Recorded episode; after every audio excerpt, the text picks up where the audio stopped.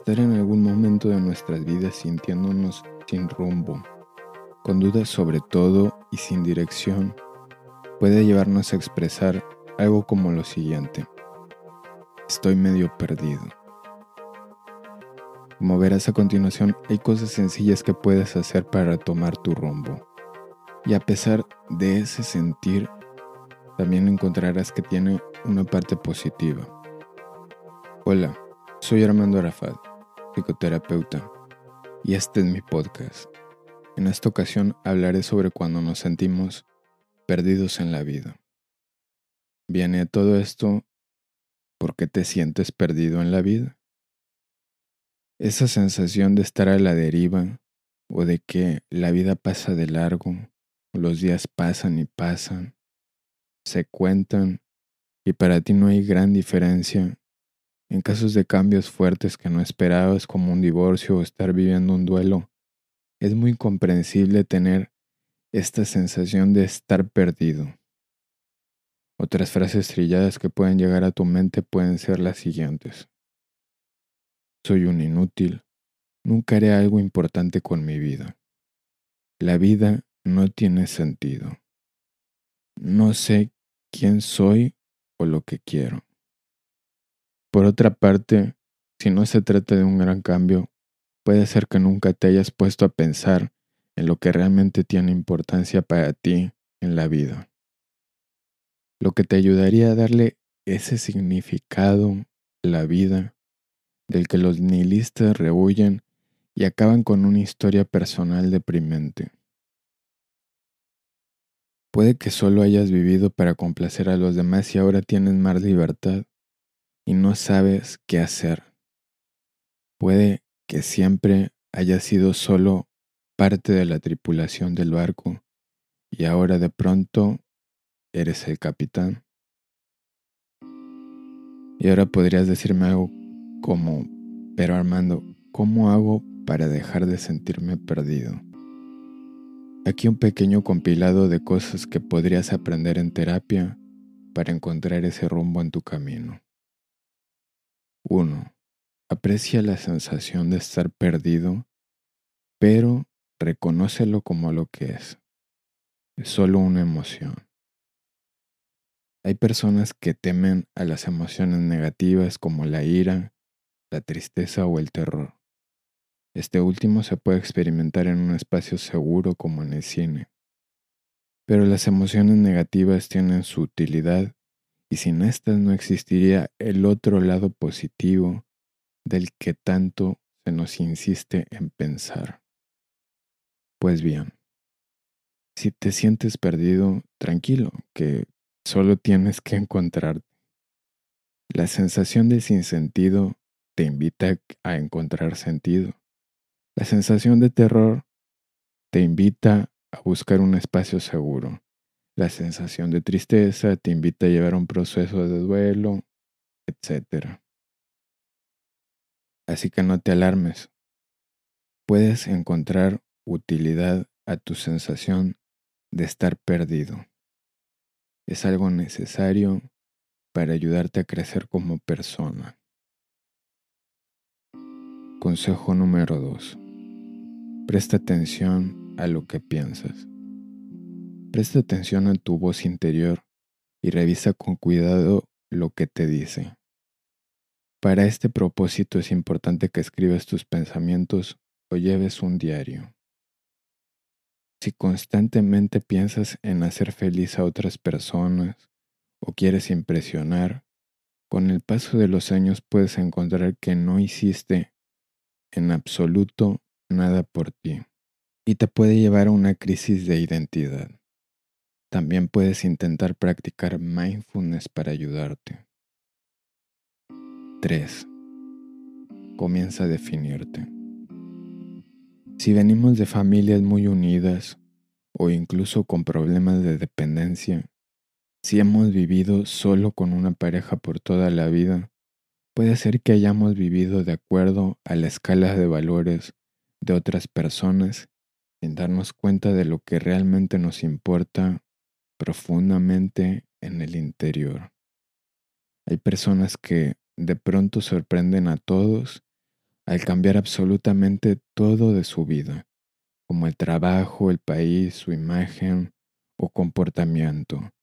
En un abrir y cerrar de ojos, la frase crisis de la edad madura aparece en nuestra mente. Y recordemos que la represión causa obsesión e impulsividad. Para la terapia existencial es importante que sepamos lo que valoramos intrínsecamente. Y saberlo puede ser la diferencia entre despertar contento de estar vivo o no. Antes de que comiences a llenarte la cara de piercings o te mudes a la India cuando cumplas 40 o 50 años, intenta lo siguiente. Comienza a escribir una lista de valores al azar como libertad, educación, independencia, justicia, etc.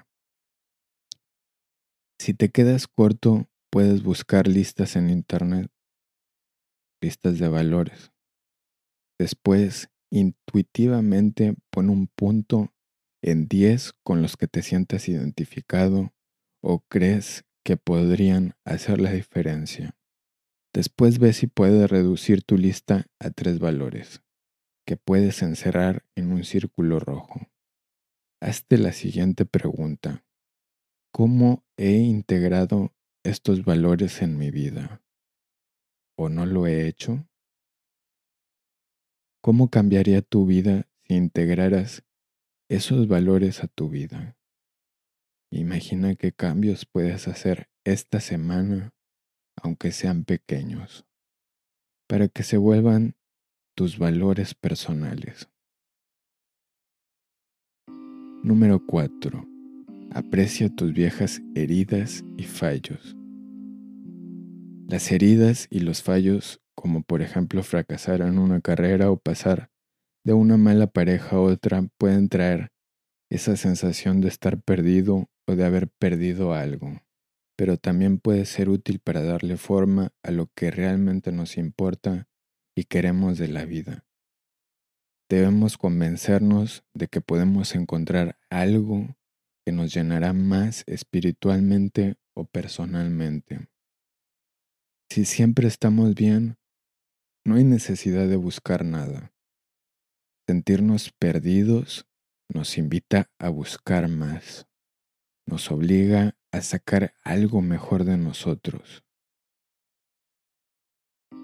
5. Identifica tus propios patrones nocivos y escapa de ellos. ¿Has sentido que vives lo mismo una y otra vez y lo que cambia es tan pequeño que se siente insignificante? Hay films y series que han abordado el tema como El Día de la Marmota o la más reciente serie Muñeca Rusa, y hablan sobre vivir en bucles, en círculos. Vivir lo mismo una y otra vez no es ni por poco divertido.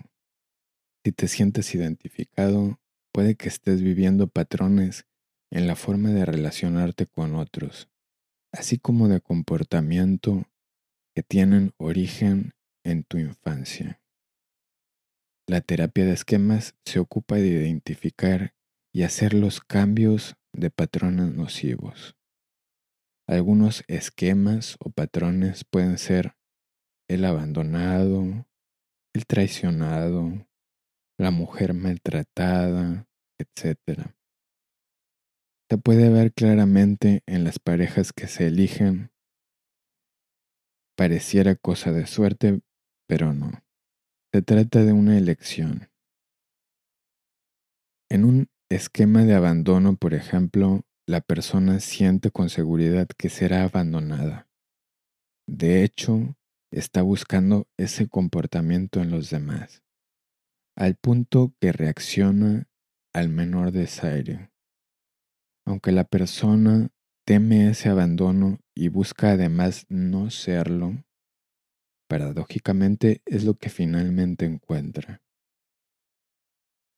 ¿Cómo trabajarlo? Puedes tomar papel y lápiz, o el teclado si lo prefieres, y empezar a escribir sobre tus últimas tres relaciones o tus últimos tres trabajos o tus últimos tres, cinco o diez años. Dime, ¿puedes ver algún patrón? 6. Asistencia en el camino. ¿Estás harto de vivir en círculos? ¿Quieres encontrar un propósito y seguir adelante?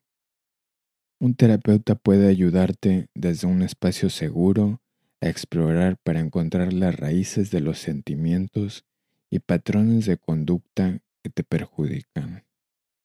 Igualmente podrás explorar y fortalecer tus recursos internos para poder volver al camino con una ruta. ¿Y tú, alguna vez te has sentido perdido? ¿Tienes algún consejo que te funcionó y quieres compartirlo? Puedes hacerlo en la sección de comentarios. Y si quieres saber más, puedes seguirme por redes o darte una vuelta por mi blog.